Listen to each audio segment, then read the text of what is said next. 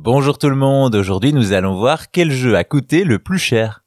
Si le jeu vidéo est un loisir, c'est également une industrie florissante qui brasse des milliards. Aussi, si l'on parle souvent de chiffres de vente, on oublie parfois que pour faire exister un jeu, il faut d'abord investir et parfois de très grosses sommes.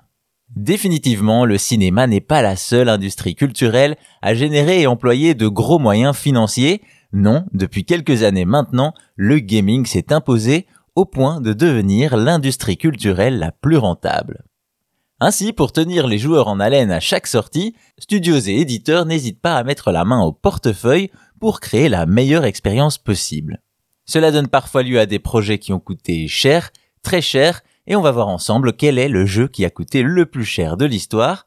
Évidemment, en entendant cela, parmi vous, il y en a qui pensent que le jeu le plus coûteux est une licence des studios Rockstar, à savoir GTA, et au risque de vous décevoir, non, GTA V n'est pas le jeu qui a coûté le plus cher à produire. Cependant, avec ses plus de 2 milliards de dollars générés pour quelques 260 millions investis, GTA V est le produit culturel le plus rentable, toute industrie confondue.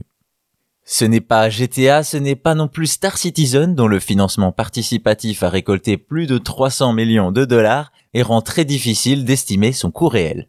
Fin du suspense, c'est bel et bien un jeu Rockstar qui est le plus cher de l'histoire, Red Dead Redemption 2, assurément l'un des jeux les plus marquants de ces dernières années et qui aura demandé 8 ans de développement et 800 millions de dollars pour plus de 3000 personnes impliquées dans le projet. Bien entendu, ces chiffres qui donnent le tournis sont des estimations et prennent en compte tous les budgets, et comme vous le savez, le marketing et la publicité sont parfois gourmands. Aussi, il faut garder en tête que depuis quelques années maintenant, beaucoup de jeux évoluent au cours de leur vie, des jeux-services qui grandissent au fur et à mesure des mises à jour et qui demandent forcément des investissements plus réguliers.